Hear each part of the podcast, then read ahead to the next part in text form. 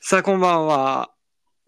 こんばんはえー本日は、えー、2023年はい4月28日金曜日、おお、今日の放送は、花金ですね。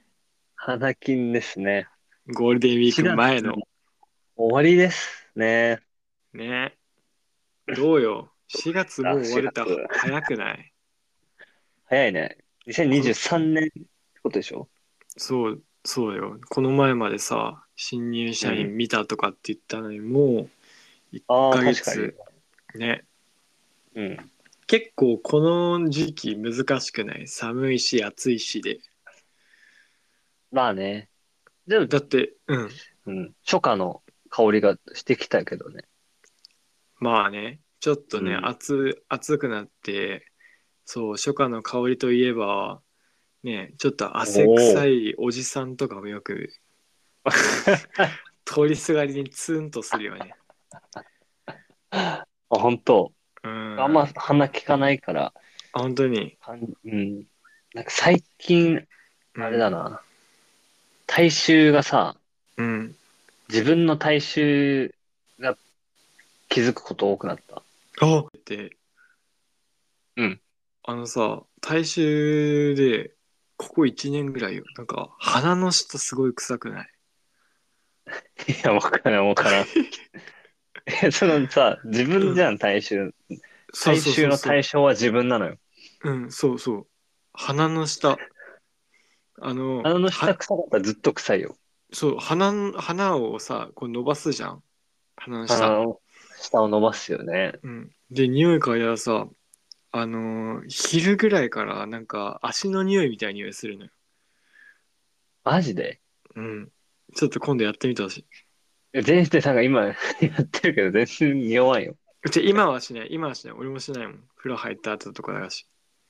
ああの、結構、風呂、あ、朝から頑張って、そう、昼ぐらいから、は昼ぐらいから鼻の下伸ばすと、すごい匂いする。鼻の下を伸ばすと匂いするって不思議だね。うん。なんだっけたそう。いや、やっぱさ、年取ってるな。年を着実に重ねてるなっていうことですよ。体臭なんてさ、うん。この前まではすっごくすこぶる代謝が良かったわけ。うん。なんか筋肉痛とかも3時間後くらいに出るし、うん。すぐ汗とかに出るんだけど、もう今はさ、多多。分落ちてきて代謝が。うん。エアリズム脱いだ瞬間に、うん。臭いわけじゃないんだけど、うん。自分の匂いが、自自分の匂いってあるじゃん。自分の家の匂いとかってさ、あるね普段気づかないけど、うたまに旅行帰りとか帰ってきたら、あ自分の家だみたいうんうんうな。あんれ、あれを、なんか、凝縮したみたいなか一瞬が訪れるのよエアリズム脱ぐ瞬間。ええい一日の終わり。本当にだから、なんかス、まあストレスとかさ、あああるかもね寝不足とか、寝不足は多分運動不足とか、あ続いたら、あるかもしれないんだけど、あなんか、うんね、なんだろう、こうやって年を重ねて、今僕はあの25の代ですか、15メ世代だから。そうねああ、26になる代か。でももうあれじゃん山本さん5月2日で誕生日ですねそうなんです。あらーいやいやいやしっあかりりがとうございます。あ、そんなものまであのいらないですよ。ありがたいですけどね。こんなものだかまでらいただきましたよステージの上から下からやったなんだっけ。ミルクボーイまあ思いだ。あのね、すこぶる調子がいいよ。おやっぱ生まれた月の、というか生まれた誕生日の季節が人間一番自分の季節で一番好き節あるよね。あー確かにそうかもねもう動くもん体が。冬が大嫌いで、あの、寒くて縮こまっちゃうんだけど、寒がりだし、それみんなそうです冷え性だし。みんなそうじゃそうだけど、うんその、春になって、うんつぼみの花開くように、うん、俺も血が通って肩甲骨動くよな、がぐるんぐん。 1ヶ月遅れでその、熱をくれ てね、遅咲きのなんて言いますけども。その喜びがすごく大きく感じる、俺は。えー、大今衆の一番好き。うん大衆の話からそんなところまで飛躍してええ逆、逆よ。逆、逆。逆最初に天気の話したから、 ああ収で収束してたのか拡大して収この束話してたのか まるで宇宙の始まりと終わりかのように、 終わりを見る人はいたんでしょうかね。なるほどねいやーそちょっとうねかすごいね。は食べ食べ物とかにも関係あるんじゃないストレスとい。いやそう、関係な本い当にそうかもね。うん、まあ、消化して、寝不足がちょっと続いたから、最近、う特に。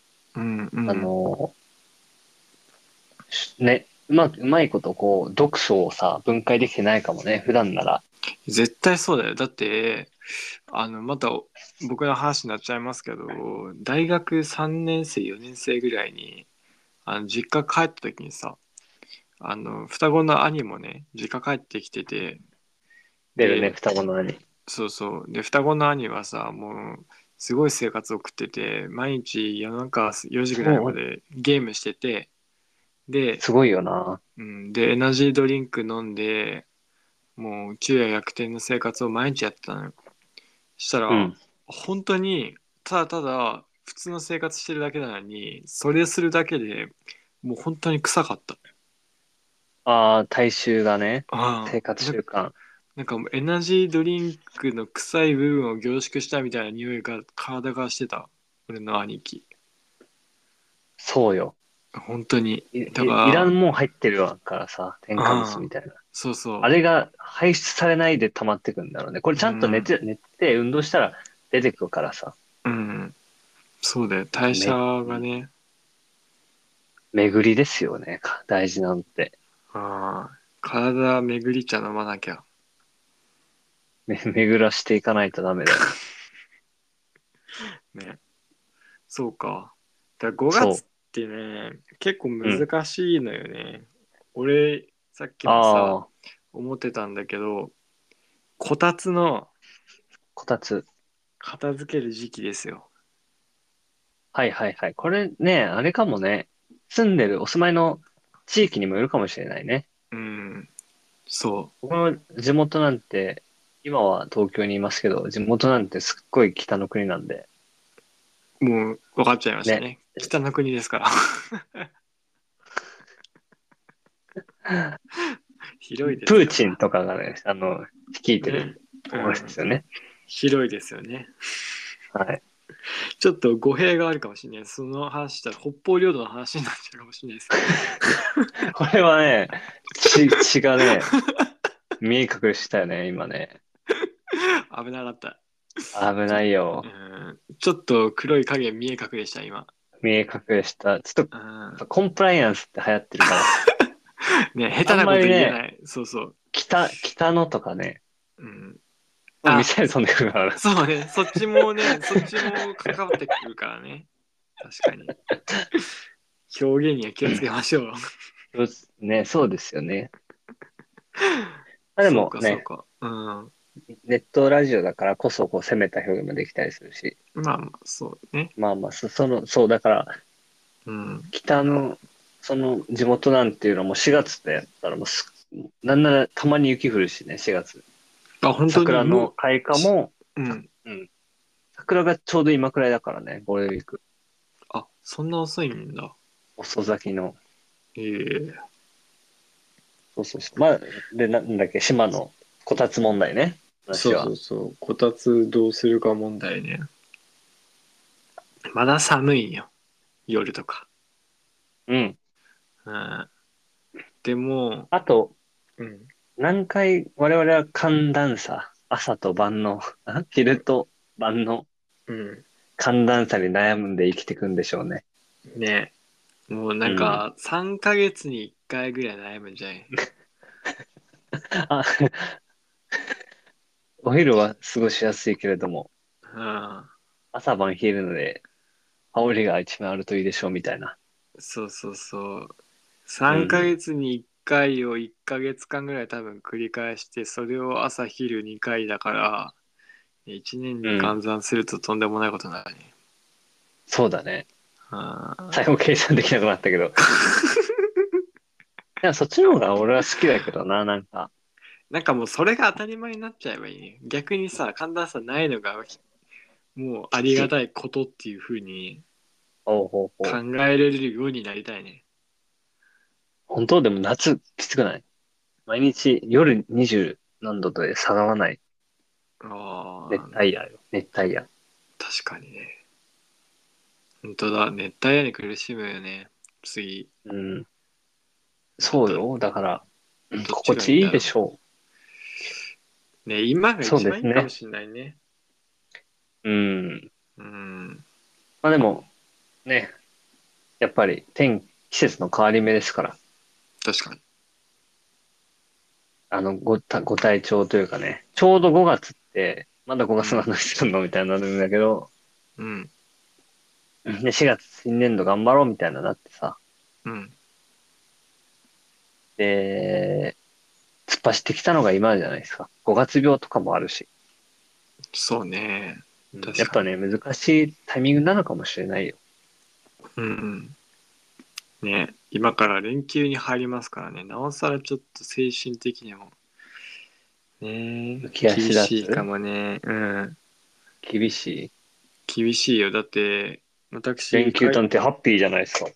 いやいやいや無理やりね2日連休取って9連休作りましたけど社会復帰できるか問題ね本当に不安 あーしゃ、戻ってこれなくなるっていうやつね。うんその不安が大きいねなんか対策あるかねどうなんだろうねなんか年に何回かあるやん。正月もそうだし、うん夏休みとゴールデンウィークとってこう年に3、4回あるよ。とこれあるおね盆と。ね毎度帰ってこなかかったら大変だから。確かに 何します皆さんそんなこと言ってますけどもうもうだいぶ出れますよね。外、コロナ的な話で言うと。そうそうそう。みんな何するんだろう。やっぱ、あれじゃない何焼き、焼いちゃうんじゃない焼いちゃう焼いちうゃうんじゃない日焼けサロン。日焼け。日焼けサロン。日サロン。ええ、天然のさ、こう、お天道様が出てるわけよ、この春になって、日照時間が伸びていく、こんな気持ちのいい時期はないよ。キャンプ。バキャーベキンュプとかもいいかもね。ー。バーベキューとか。バーベキュー。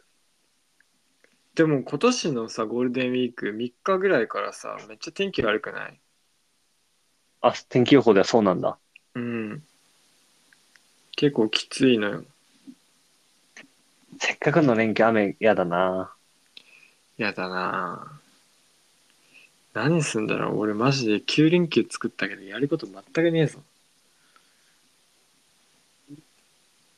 あるでしょ。ない、よやるないことなんてないでしょ、そんな。いやもうむしろさ何もやらないことをやるっていうおそういうことですよ。プーさんね。え何さんプーさん。プーさんそう、熊のプーさん的発言でしょ、今。やらないことをやるという。あそうなのそんな感じで言うのプーさんは。あ、プーさんはもうそうだよ。あ、きえあんちなょ黄色い。えちょちょっと待ってえプーさんって黄色いんプーさんは黄色いでしょ、あれ。あえ熊のプーさんって知知ってるえあロまあ、シアのまあディズニー詳しくないから。ロシアのプーさんじゃなくてロシアのプーさんじゃねえよ。 あんなもんやりまくってるだろう。あーびっ くりした忙しいわ、あんな。ほ北方領土の北のプー話さんまだ続いてるのかと思った。あごめんごめん。北のプーさんに関しても。あれ、あん北なの人プにーさん。北のプーさきん、ロシアのプーさん、どっち 悪魔のプーさんです。え熊のプーさん。ロシアのあ、全然話通じない。 無理だ、もう。ってことでですね、ゴールデンウィーはいクはい何しますかっていうのをね、ちょっとね、メールでもどんどん、うんそうくだねださいよということで、メールアドレス、言ってきますか。うん、ツーアウトセーフティーバント。違います。ツーアウトドットセーフティーバントアットマーク Gmail.com。ツーアウトの綴りはえ数字の2に、えー以下は小文字で OUT ドット、えーせ SAFETY BUNT アットマーク Gmail.com でございます。はい、お願いします。こちょっれ、と私ね、ゴールデンウィークの過ごし方わからないので、教えてほしいです。本当だね、うん。ゴールデンウィークの過ごし方募集だね。うん。俺の9日間を埋めさせてくれということで。ちょっと今のさ、うん。熊野プーさんで話通じなくなったって言ったところでタイトルコールが一番面白かったと今話して る。ああ、日々勉強よ。ちょっと冴えてなかったな。まあまあね。それもこれも味ですよ。そうね。うん。行ああ、ということで、いきますか、今日も。っちゃいましょう。えーじゃあ、タイトルいき ます。ジョー・ゴメス。何ですかなんもないです、なんもないです。ジョー、ジョー・ゴメス世代のツーアウツーアトウトセーフティセーバーンフテトィーバント。はい、決まった。決まったのかな。ジョー・ゴメス、ジョジョーって何回も言ってたけど。ちょっとね、ネットはい回線が、あ、悪かった。あ、お聞きの皆さんのね、次やった時は多 分私の責任ではないですよということですね。まあまあまあ、そうですよね。持ちつ持たれつとい うか。みんなで作っていきますからね。なるほど。まあそうね。みんなっていうのは通信環境も含まれてますからね。あ、そうですよ。世界っていうのは人と、動物と、ネット環境ですから。そうですよ。ネット環境で。ネット環境といえば、うん。あの、この前のはい放送、配信、うん収録から、あんま日が経ってないから、全然、あの、進捗が少なく、な、全くなくて申し訳ないんだけど、うん。ロックマンがまだ手に入って ないです。ロックマンの進捗情報を毎回言ってくれるんだ。やっぱ今週、そうだね、今週あったことっつって、うんやっぱ気にかけてるからね、ロックマン手にまあね入りたいから。でもこの前売り切れ、うん続出で入ってたけど、まあうん私に耳元に入った情報によると、4月の下旬、だからこのタイミングではい。再入荷みたいなところが、あらああら。の、どんどん増えてみたいんだから、ちょっとゴールデンウィーク探していこうかなって いう。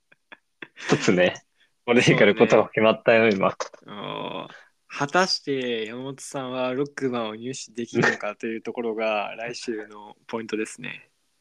そうそうそうそう。ロックマンも、俺ゲームのペースす、すごいみんな知ってると思うけど、ペース遅いのね。うん。 1日1時間とか、うん。クリアしないで、なんか終わっても満足するようなタイプの人間だから、うん。ちょっとね、ロックマンの、しかもそのゲームって、ロックマンエグゼシリーズっていう6本、うん。 6本、6シリーズ続いた名作を全部入ってる、全部遊べるボリュームパックみたいなゲームソフトなんだよね。あれであの価格って安すぎるよね。本当だね。うん。 6000円とか7000円だから、1ソフト1ゲームみたいなことだよね。うん。しかも、なんか、進化してるらし、当時より映像も綺麗になったりとか、あ、そうなんだ。やっぱちゃんとしてるね。うそんこは。あとなんか、ネットとかで対戦とかできるのかなできたら楽しいよね、絶対い。や、あんなもんネットで戦うもんじゃないでし通信ケーブルっしょ、やっぱ。ょ。ね え。通信ケーブルをつなげないとダメです、あれは。うか任天堂任天堂さんはあのスイッチを通信ケーブルでつなげるようにしてくだ さい。ね、スイッチがテレビゲームだからもういいです。うん、つなげなくてもてなんで遊べるじゃん。まあほら一応さスイッチライトとかもあるじゃん。あ、そっかそっか。スイッチもね、そうあれ外せるからね。そうそうそう。確かにな。そうそう、まあだからたくさうんんボリュームあるから、うん、ちょっと配信を目標に、ちょっとね、毎週こんなことがネット世界というかロックマン世界であってみたいなことも話したいんだけどね、本当は。そうね。みんな聞きたいよね、それが 一番。ファイグゼの世界の話を。だから、そこ頑張ろうかなって思確かにね。いいいいね。う。うん。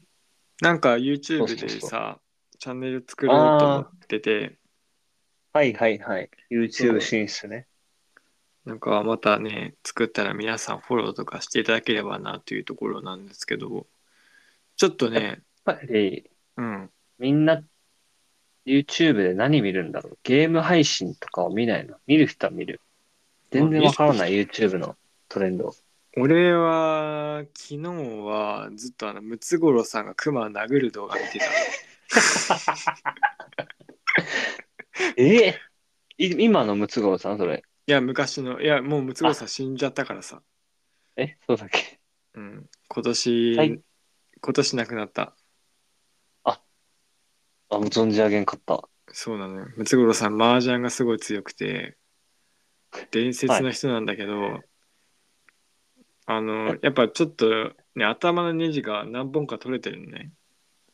そうやね。あんなに噛まれたら取れるよ、アンデジは。そうそう。なんか、クマをさ、めちゃくちゃぶん殴ってて、はいで、はい。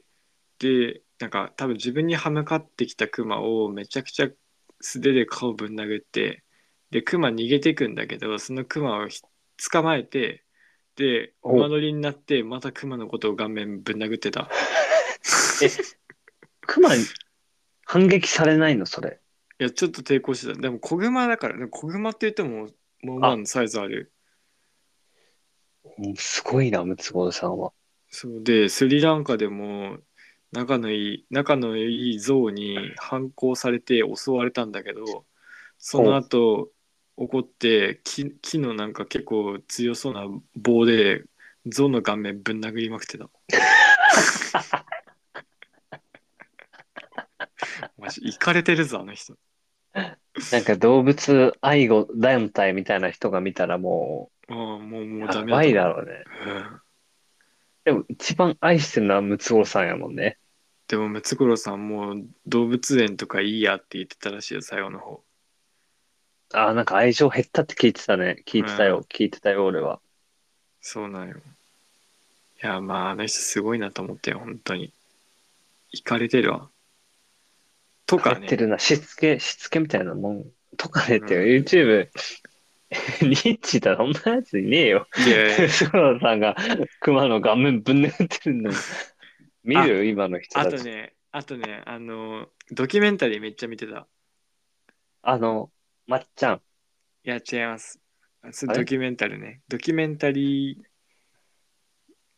動画みたいな。なんか、その、がんの、はいはい。あの、先生、緩和ケアの先生が、自分ががんになってしまって、おうとか認知症専門医認知症専門医の第一人者の人が認知症になっちゃってっていうドキュメンタリーがああってーそなんかれ、ね、それ医療系のドキュメンタリーめっちゃ見てた最近えー、面白いよドキュメンタリー面白いよねうんうん。そう幅広いのよそういういかれた動画も見ながらちゃんと人間を取り戻すためのドキュメンタリーを見てるうん。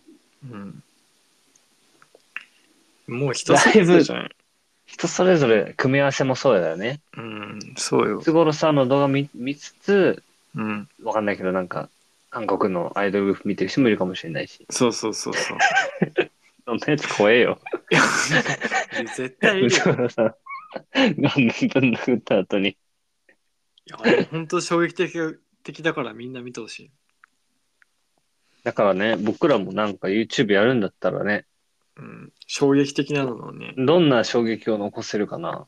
そう。ねまあ、それをね、ゲームの中でやればいいんだけどね、現実でやっちゃったらちょっとやばいからね。やばいよ。怪我するよ。 ね絶対やらないようにしよう。そういう危ないことは。うんあ危ないことをやらないようにし絶て対る。ダメだから。うんうん、まあそうそそううだそう,、ねそうなのよちょっと派生するけどさその YouTube ほうのほチャンネル登録もあの YouTube のチャンネルできた時にしてほしいんですけどあの、うんポッドキャストねう。ポッドキャスト。今配信してますけどあの Apple と Google と Amazon のうポんッ。ドキャストでも聞けるようになりましたでおお、すごい。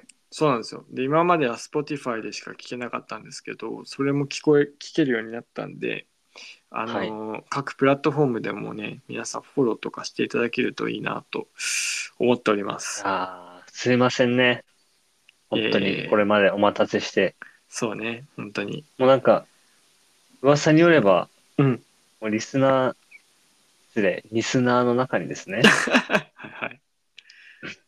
もうこの番組のためだけに聞きたくて、うん。 Apple Music から Spotify に変えたみたいなリスナーの話も聞いてますからね。あ、本当ですかあらいい、そんなもんいっぱいいますよ、そんな人は。ね、ちょっとね、プラットフォームを拡大した影響もあったかわかんないんですけど、はい。ここ2週間ぐらいでですね、あの視聴回数、視聴回数、聴視聴回数、ちょっとわかんないですけど、見てまあない見のてで、ねな いから、超高、超高数。ねちょうん。はいはい。再生回数。そうそうそう、再生回数と、その、あの、再生してくれてる人数ね、ほこう結構ね、増えう。てあてそこまでさわかるんだ。そうちょっと増え見てれるんですけど、そう。でね、ちょっと分析すにごいよると、あ分の、析できる。はい。き98%日本なんですけど、2%アメリカから聞いてる人います。 アメリカから、はい。2%アメリカから聞いてます。なんか、あれかな、ニュースとかでさ、うんセーフティーバント決めた人いたんかな。かもしんないね。でも、それをカタカナでセーフティーバントって入れるアメリカ人いるのかどうかっていうところなんですけど。2で引っかかったかもしれないね。数字の2で。ああ、2でね。 うん。 2は多いか。からね、いろいろ。そうそうそう。まあ、それでね、これが出てきたっていうのもすごいかもしれないけど。ちょっとまあね、なんで出てきたかわかんないんですけど。海外進出ですね。そうなんですよ。そこをね、ちょっと見据えながらね、ちょっとやっていければと思います。はいち。ょっとわかりました。まあね、ちょっと、何の話だっけ。焼肉。 ああ、そうそう。でね、あ の、そんな。はい。そう、ねね、ちょっとまた話戻るんだけど、ゴールデンウィーク近くなってきてて、これやっぱ、9連休を目の前にすると浮き足立つわけ ですよ。おー。なってるよ。 ね。で、ちょっとね、ご飯作る気力もなくなってくるわけね。もう、こう、プレお、プレ5月病は始まってきてて。プレ5月よねう。ん、プレ5月病が始まってきてて、はいはい。ご飯食いたくねえなってなってご飯食いたくねえじゃねえご飯作りたくねえなってなってきて夏バテですから、それはもはや。そうそうそう間違えましたでなんか何食べたいってなっても人間何食べたいっていきなり言われて真っ先に思い浮ああ、かぶものって大体多分焼肉かやラーメンだと思うんですよねね。どんだけの人が賛同してくれたかわかんないですけど。 俺絶対カレーだわ。えー、カレー何食べたいカレー。うん。ハンバーグかカレーだな。どうえー、本当にうん。カレー、はハンバーグ。お子様ランチから抜け出せてないじ ゃんオムライス。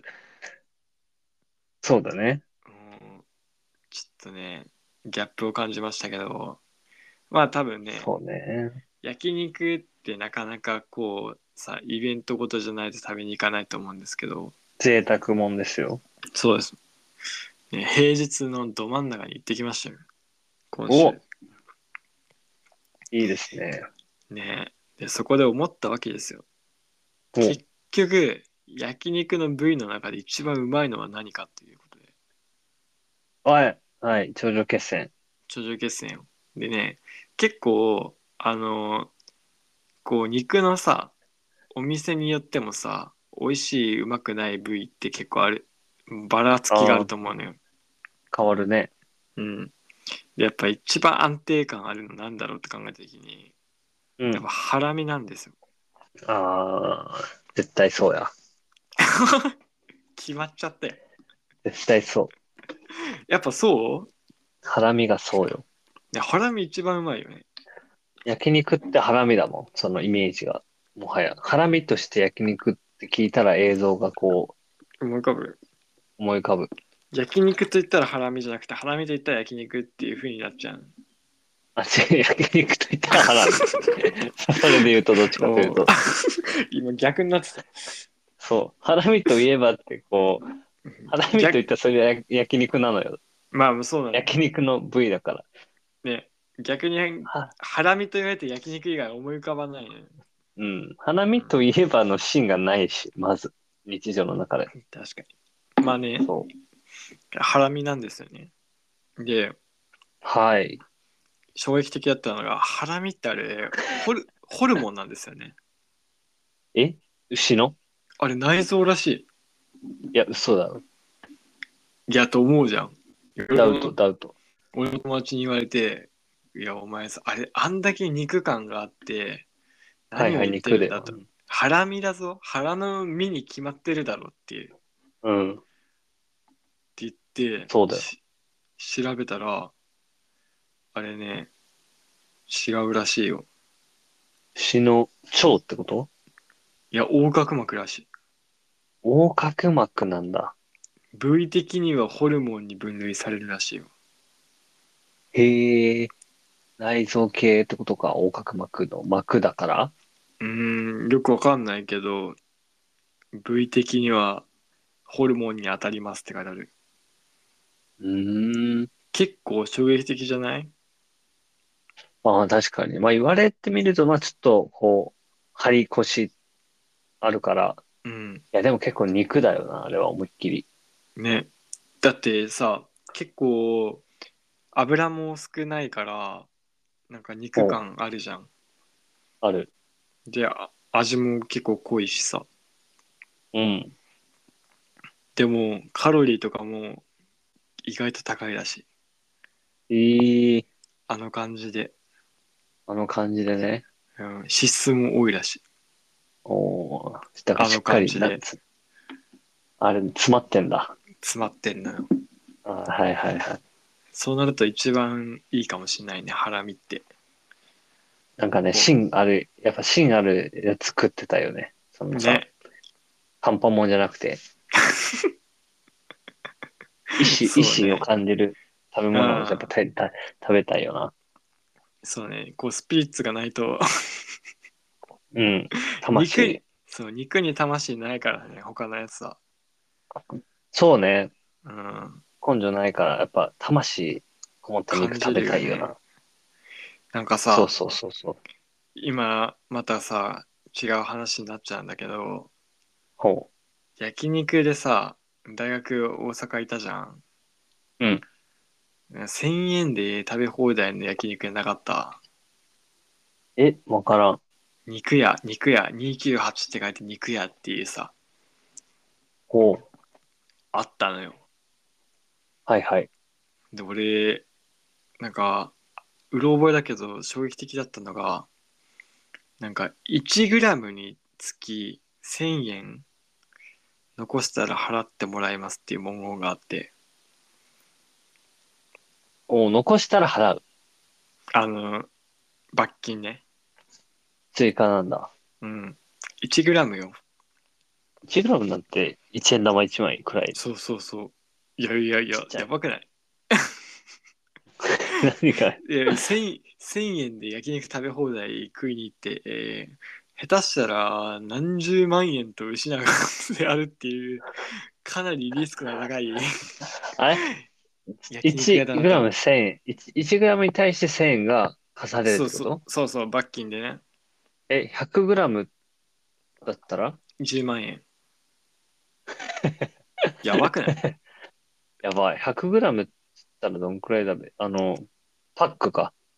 いやスースパーパーーで売っのてるあれ売って肉るデちカっちゃめめのの、そうそう、うんデカめのやつで350とかだから、ね、うん、びっくりドンキのハンバーグ150だから、うんハンバーグ1個残したらもう15万円ってことか。そうよ1000円でいや焼肉食べ放題食いに行ってとんでもねえ罰金払わされるとこ結構みんなで行くとね、酔っ払うともう無理だね、それ。そうなのよそ対この残しちゃう店飲み放題もあったしなおさらやばいちょっとそれあれだな。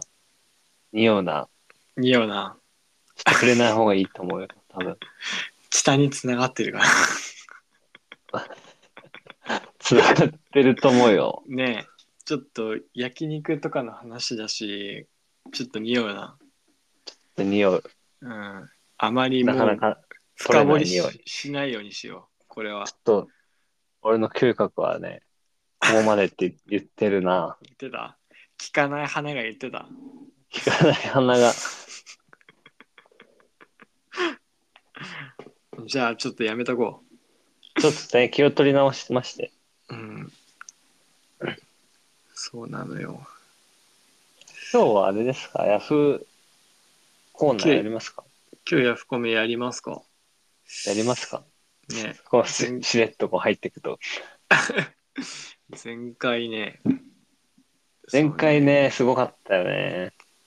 そうね前回はねやってないんですよねヤフコ メあなた大丈夫ですか 今日飲酒してますけど全然話せてないじゃんちょっと最近、こう寝不足が続いて、日々が。あーでもみ、ね寝不足ってだけで、なんかこう、酩酊、酔っ払ったみたいな状態になるらしいのよ。飲んでなくても。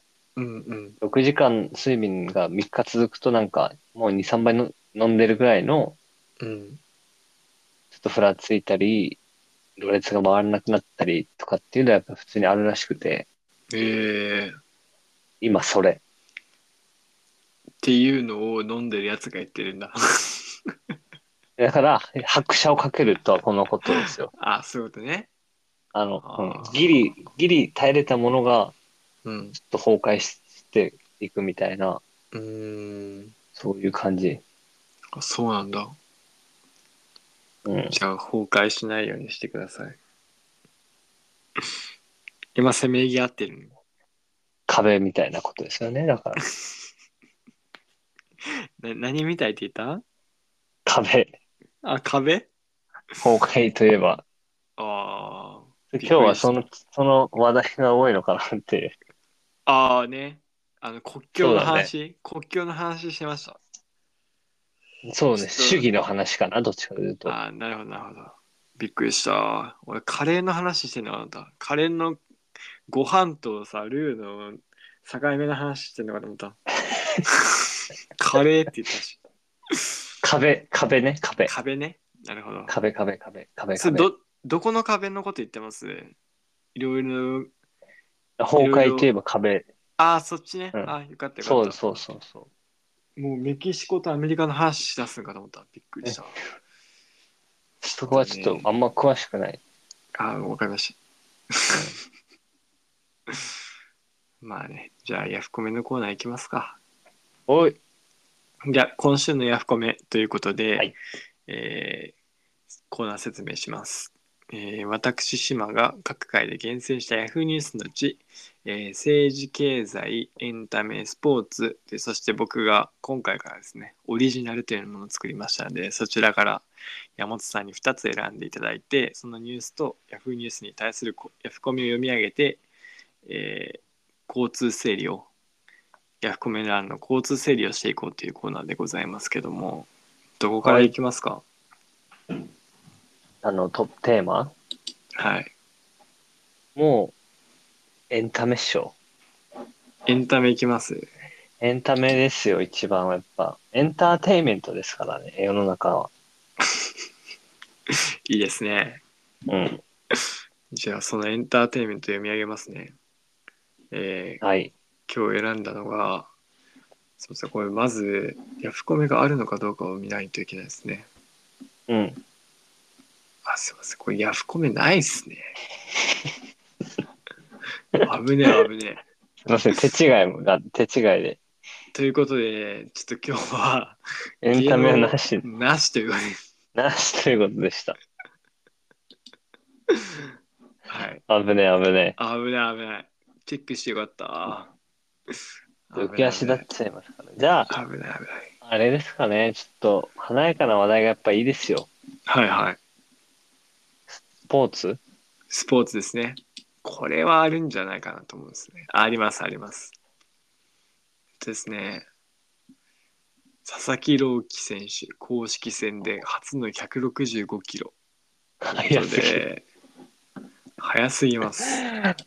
ニュース見ただけで笑えるな。早すぎて。ねだってさ、もう自分たちが小学校の頃って150キロ後半投げてたらバケモンだっていう時代じゃん。うん。来るね。ねクルーン161とか投げてたけどね。うん。でたまにじゃん、年に1回とかじゃん。うん。連発だもんな、大谷さんも佐々木さんも。ねだすってもうごいね。ハープロくんのさ、うん。最大が165ぐらいだったよ。あ、そうなんだあ。の能力、能力の。あの、ハープロくんって選手作れるじゃん。うんうんで、そスピードうん選手を、のピッチャーを作ると、うんあの、速球上げていくんだけど、能力。うん。 165までなんだ、最高が。え今のパワープロってだからどうなってんだろうね。伸えびでてんのかも崩壊してんじゃないのカンストしまくってて、なカンスト、うん、 パワ能ープロ力でかんカンストってことうん、あるっしょ、もう。だから佐々木朗希はもう、カカンンスストトししてている。るんだよ。パワープロの中では。え、でも さ、うん。すごくないだって、自分がさ、小学校の時、アニメのさ、重野五郎、161キロ、2キロ投げて、100マイル投げてて、 うこんん。な選手、なんかもう、うん。夢、夢の選手だって思ってたけど、いねえよっつって、こんなのは。そうそう。ジャイロフォークとか投げちゃって、ストレートかフォークか分かんないみたいな。うん。もうそれをさ、もうやっちゃってるわけじゃん。やっちゃってるよね。佐々木朗希もさ、大谷翔平選手もさ、うんえぐいよね。すごい。でさ、今日ちょっと勝てなかったみたいなんだけど、もうずーっと、あれでしょ、連続で3勝してたんでしょ。うーん。で、こ今日初めてさ、失点したらしい。おお今年ね。1ヶ月くらいやってて。そうそう。で、20イニング連続無安打やったらしいよ。ずーっと。今日初めてあれやったらしいけど。あ、もう打てないんだ。人は。うん、すごいらしいよ。打てないらしい。普通の人間は。ねへえすっげえなえということで、えっと、日本の最速が、ほえー、2021年に巨人のビエイラ投手が記録した166キロらしいので、ほえ、そんなすごい人がいたんですか らしいです。なんかビエイラっていたな。ビエイラ166ってやばいね。うん、今は嘘。うん。ブルワーズおうメジャー。メジャーのの傘下に所属だからマイナーにいるのが。ああ。えーブルワーズか。昔ね、チャチャップマンとかね、チャップマン今も出てるよ。すごい球速い人いたけど。あチャップマンもブルワーズじゃなかったっけ今。あ、そうなんだ。ブルは玉早いやつ 集めてんのかな。いやわかんないチャップマンもあれだって確か移籍先がなくてやっとやっとというかあ違うロイヤルズだそうだ最う近んエンゼルスとの試合ですなと思ってさすが大谷ウォッチャー。エンゼルスは吉田やったかな吉田マスターがどっちか知っててさコメントはコメントね、そうよこれがメインなのよ普通に野球の話してたけど、今。ビエイラが160、うん。あ、やっぱ書いてあるわ。日本人で160キロなんて無理でしょう。俺が子供から学生の頃は松坂の155キロに憧れて、五十嵐投手の158キロにどぶどぎもを抜かれて、クルーンの160キロあに、やっぱり外国選手ってすごいってなった時代。えー、吉典や藤浪、大谷、千賀が、そして朗希がとんでもない剛速球を見せてくれる時代になった日本人の170キロも夢じゃないねっていうことですね。あーそう。ね、クルーンね。五十嵐、うんそうね。松坂は世代ではないんだけど。そうね。五十嵐も世代ではないんだけどね。え、そう、俺初めてプロスピやった時五十嵐だったよ、ヤクルト。本当にうん。まあ俺もプロ野球チップスで五十嵐のカード持ってたわ。五十嵐、やっぱ有名人だね。いや、有名だってメジャーにも一応行ってるからね。そうね。うんやっぱ藤川球児かな。うん結局。結そ局速。球、せ速球派といえば結局さ、うん。スピードガンじゃ測れない、いやあーのスピード、ああ。キレキレ、伸びうん伸びね。 9、9位みたいな。バッそターとれ当たんないもんね、あれね。ね。なんか球が落ちないでしょもう本当に伸びるというか。うん。うーん。まあね、怪我だけは気をつけてほしいですよね。本当に。張本、張本さんみたいなこと言うじゃん、急に。本人も気をつけてると思うけど、くれぐれも肩や肘を故障しないようにしてほしい。そしてできれば、ねノーラン・ライアンのように40歳を超えてもメジャーで投げてほしいなということで、 はい。ね、ノーラン・ライアンね、エンゼルス、エンゼルスのレジェンドでございます。あーさん、ノーランさんね。ノーラン・ライアン。はいはいはい。ねなんか、あれだね、やっぱアンチがいないのかもうね、綺麗だね、全然。なんかもっと荒れてんのかと思った、ヤフコメって。な。全然、ね、湧いてないね。なんかもう取り締まりとかしたのかななんか、いやでもこなんか国が。してるよ絶対だって人死んでるもん絶対ヤフコメであ、誹謗中傷みたいなことでう。ん絶対ヤフコメで人死んでるわそんな物騒なこと言わないでよ。あなんかいいねみんなやっぱなんか国宝国宝だよね佐々木朗希と大谷翔平ってみんな、やっぱそんくらい野球がこう、スタンダードな文化になってるかもね。ね、うんあコメントに書いてあるわいずれ肩壊しそう、こういうやつはね、モテ、モテません。こんなこと言う人は。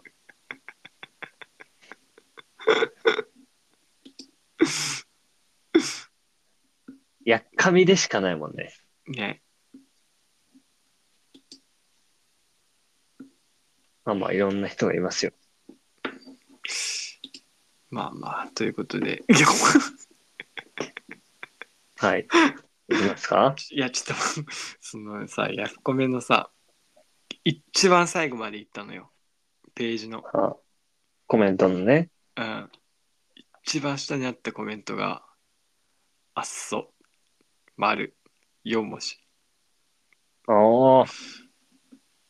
なんだお前。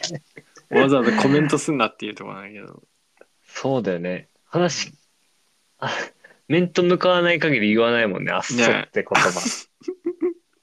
コメントしにっていう言葉じゃないそあの、ーっていう、うん、ボケかも。うん、うん、その一番下から1個上のさ下から2番目のやつがさ 「やめとけぶっ壊れるよ」って書いて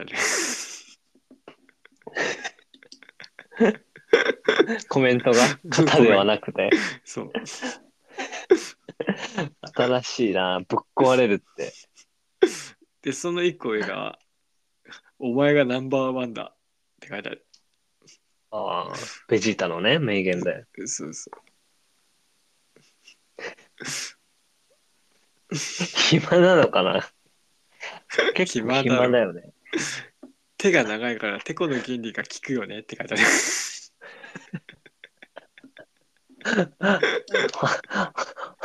ボケなのか、ガチなのかわかんないタイプのコメントね。ねあとはテコでやってんだ、野球って。いや知らねえよそうなのかテコなんだ、野球って。そうなんてだ。こなのか物理。うん。あとこの191キロ出るかもっていうコメント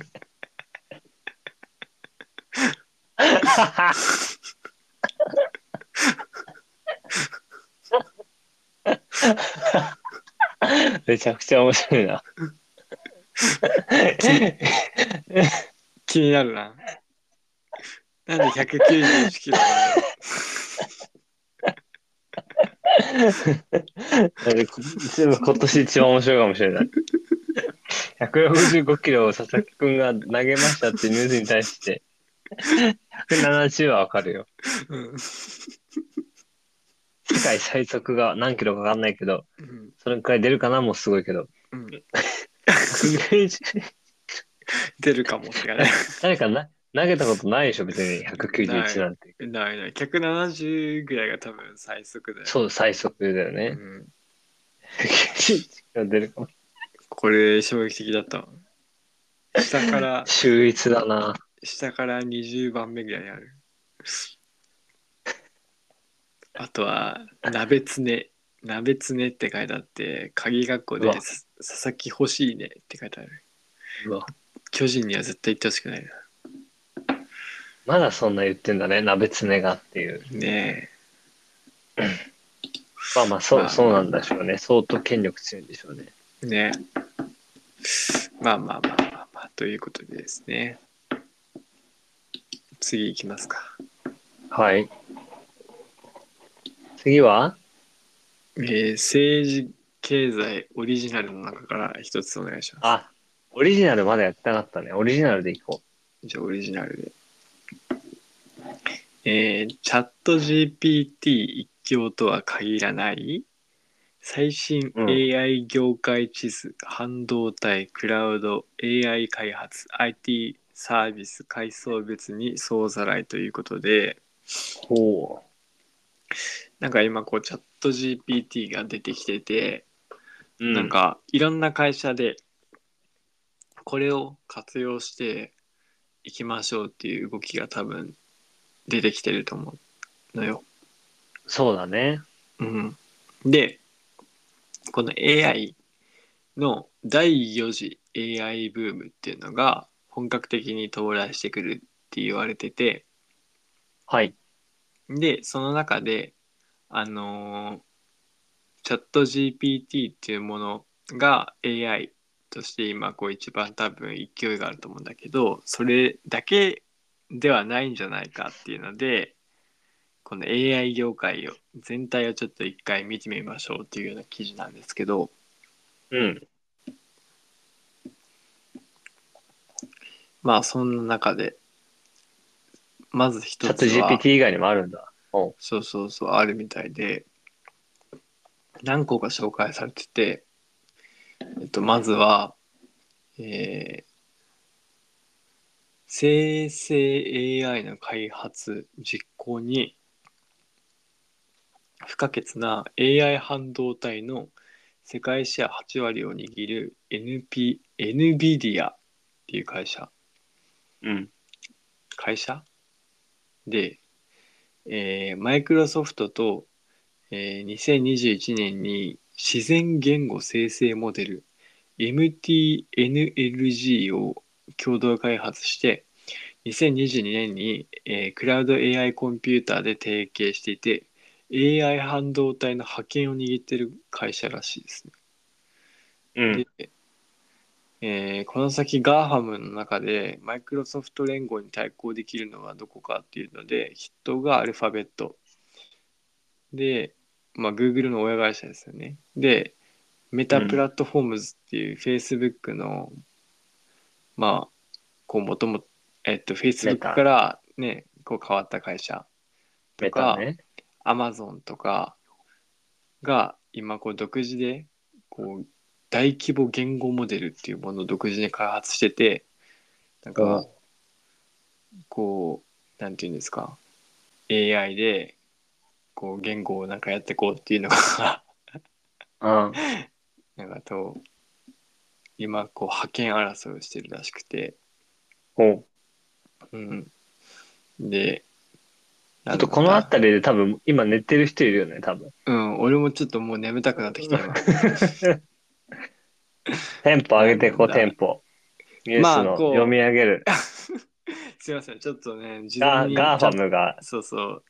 これ事 AI 前に、を開発してると。そうそうそう、こう、各会社が、各会社が AI 開発してて、まあ、こう、言語モデルっていうのを、こう、独自に開発してて、あの、AI で、こう、聞いたら返してくれるっていうようなものを精度を上げて、自然に会話できるっていうような感じでできるように、こう、開発を競争してるんだけど、多分ね、チャット GPT っていうのが、こう、多分、民間の中に初めて出てきたこう実用的なものなんかなっていうところなんですけどそれよりこう精度を勝るようなものっていうのをも多分こう今後出していこうっていうのでこう水面下で戦ってるんじゃないかっていうところなんですけどどうう、なんですかはいはいね。はいねねチャット GPT だけではないと。おそうそうそうこういうのってでも最初にこう名前が知れ渡るとやっぱ強いよ。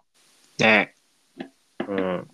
なんか前あったズームとかさ、うんいろんなね、ビデオ会議できるけどね。そうねこうなかなかねいな最初にうん知ってもらうっていうのが一つね大事ですからね使ってもらうっ馴ていう染みがね。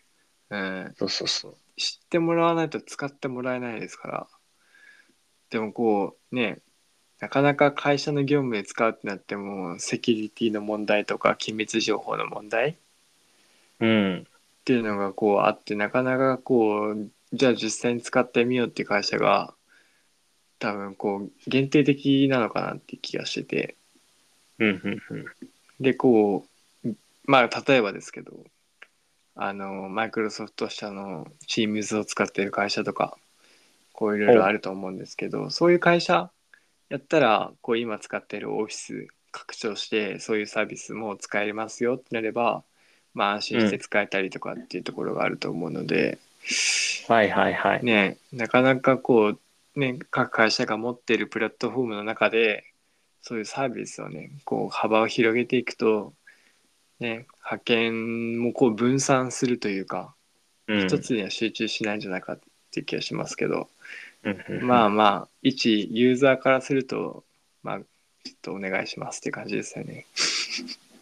僕らがね何何をですかいやいやいやその各自頑張ってくださいっていうところで、あ、でも僕ら今ね、うん AI、チャット GPT ちょっと使いたくて、うんもう仕事とかでさ、今なんか、使ってんのいや、全然研究、ちょっと勉強しようかなと思ってる。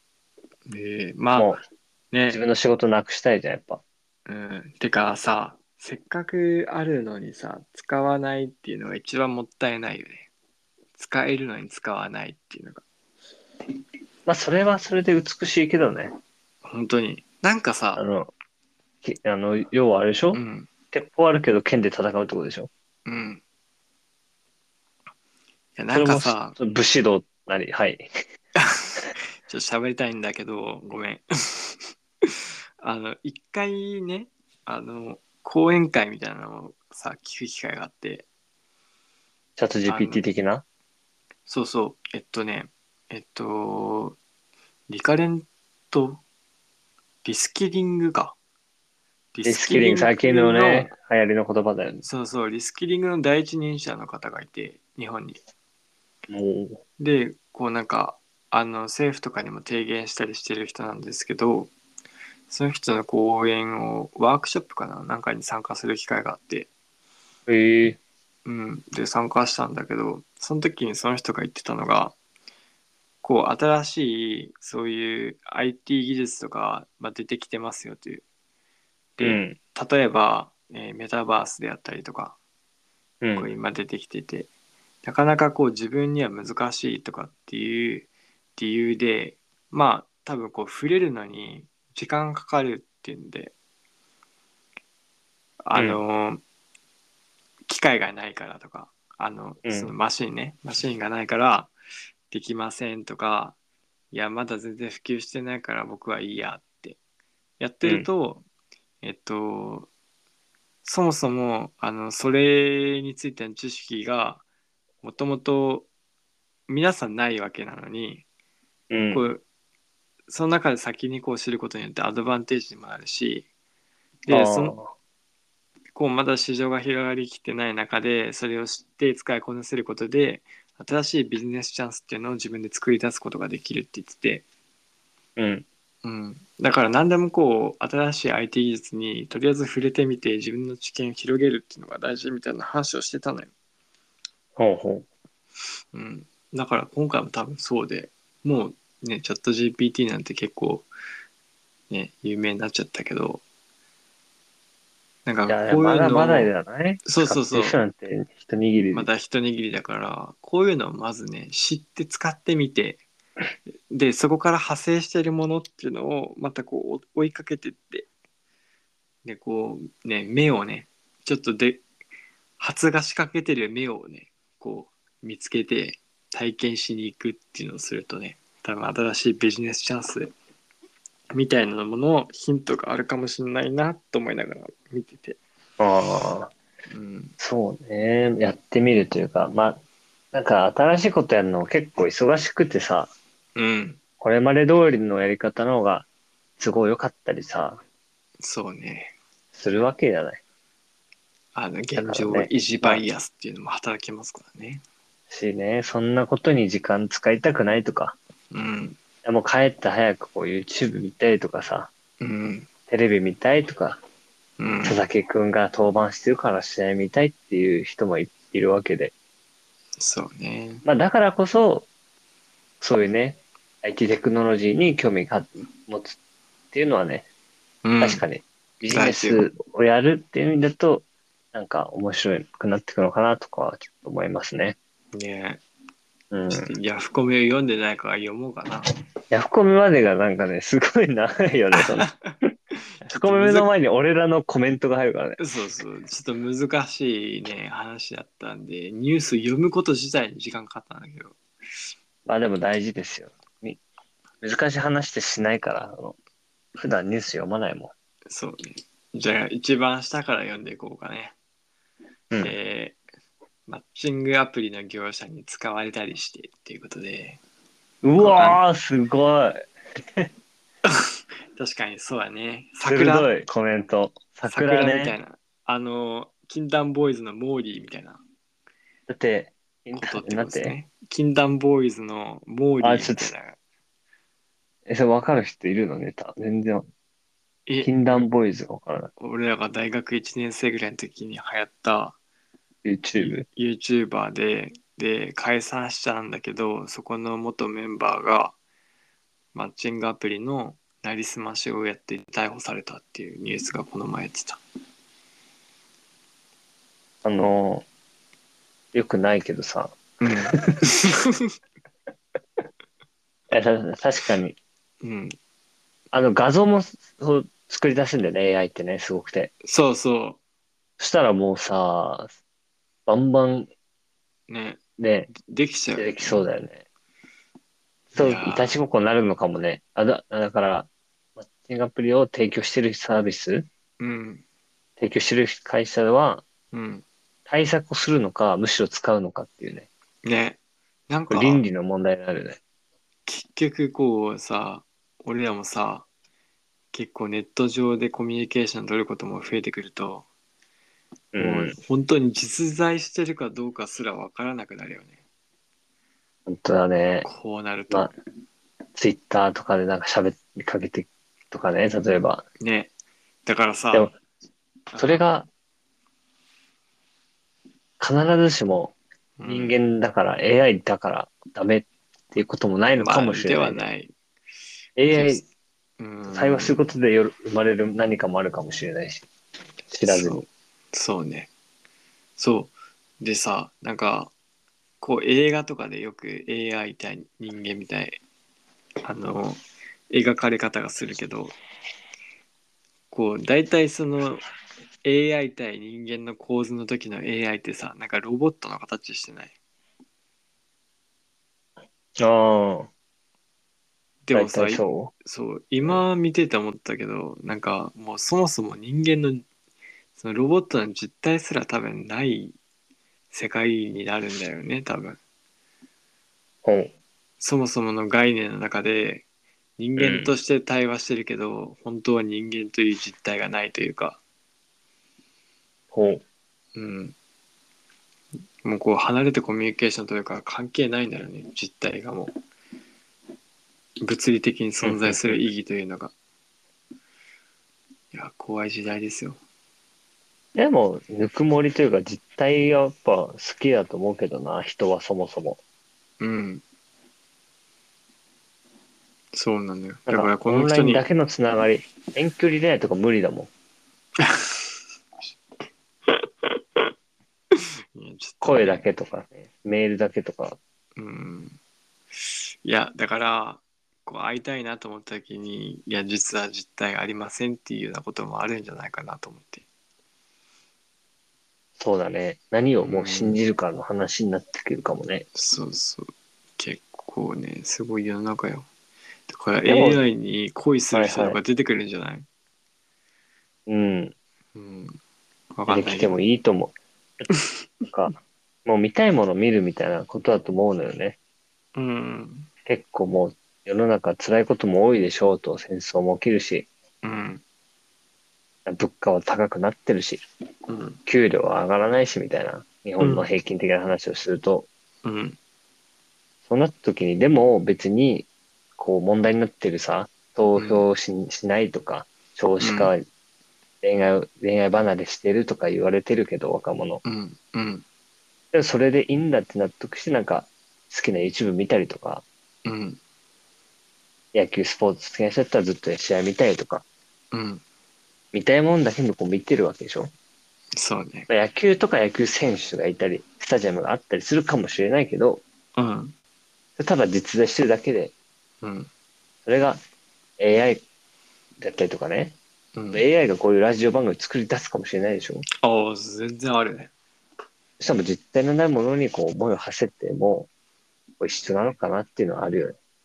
そうね。本質は、なんか AI だからだ、なんかダメとか、俺らは、なんかね、YouTuber、本本物の人のファンだからセーフとかね、うん。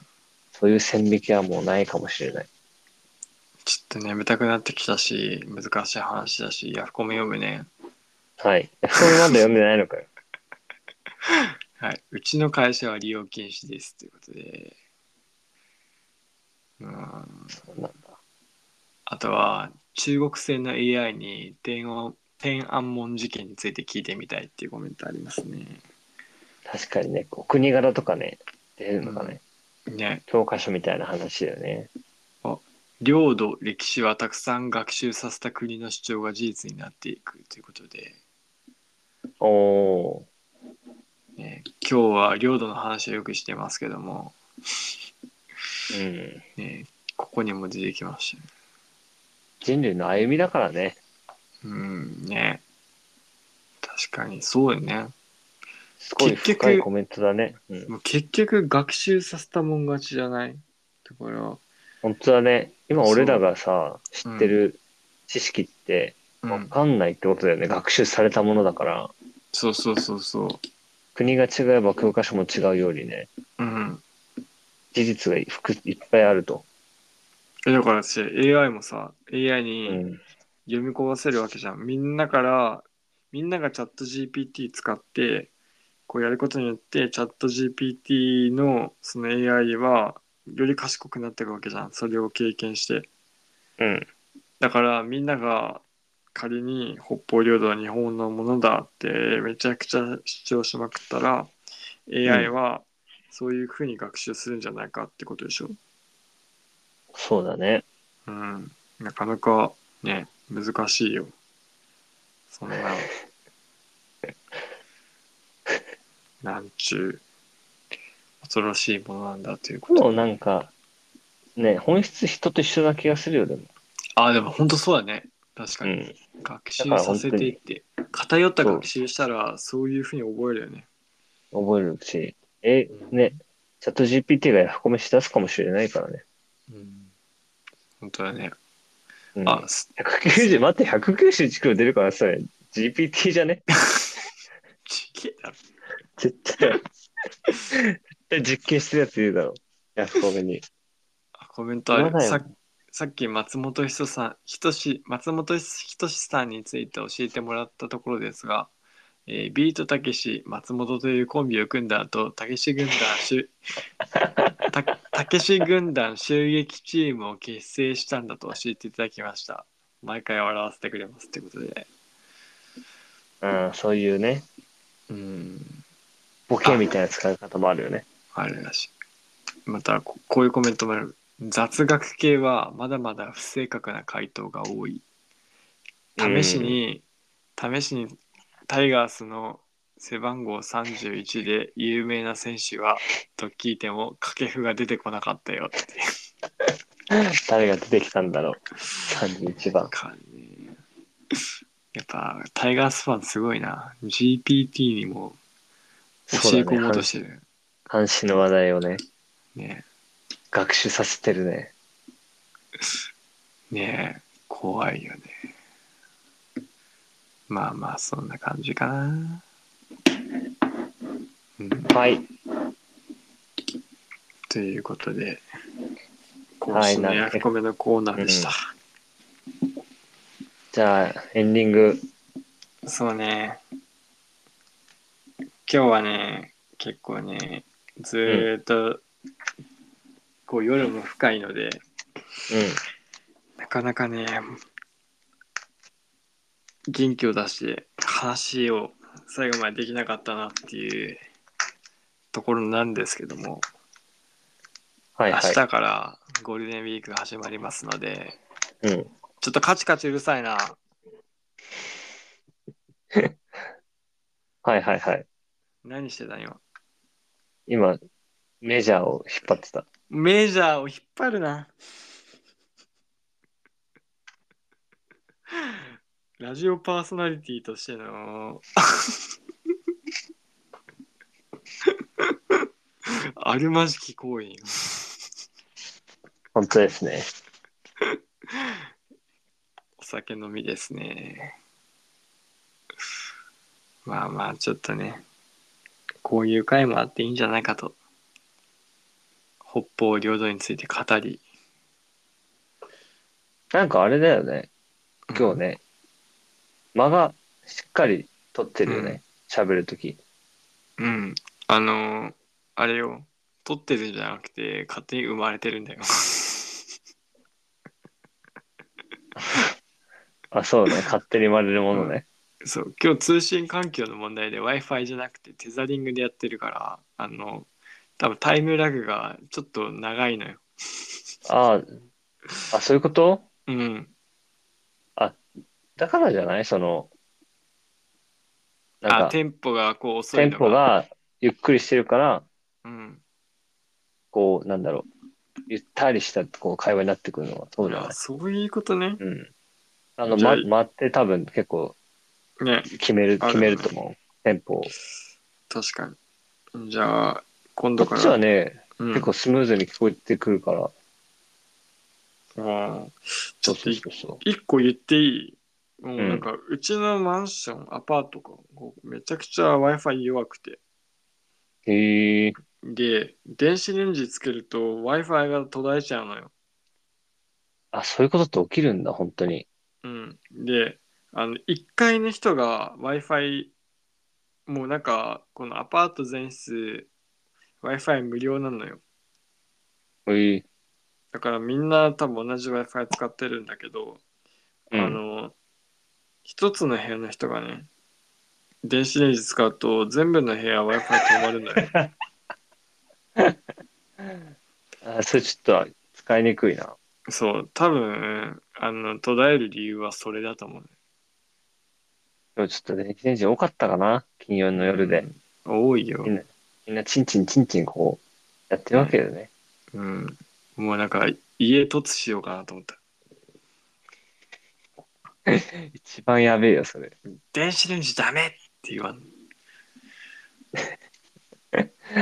こうしてあれニュースでできるんだよね。きっ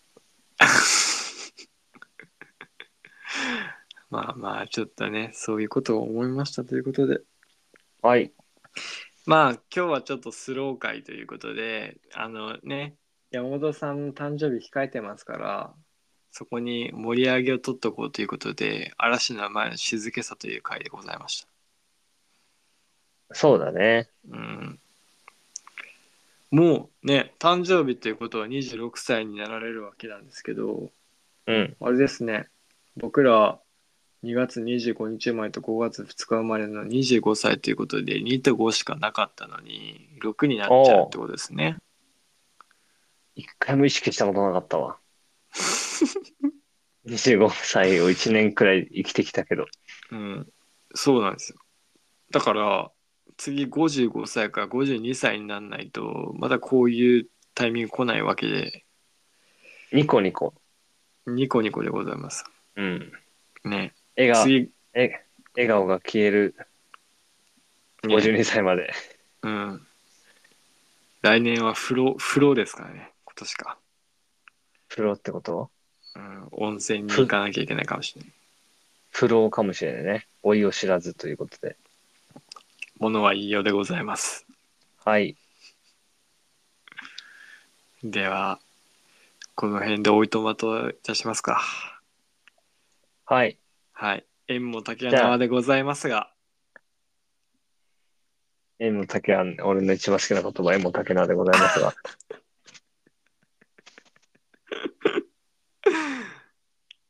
ね、今日ちょっと、あの、通信環境の問題で間が空いたり、こう、会話がかぶったこともありましたけども、これもご愛嬌ということで。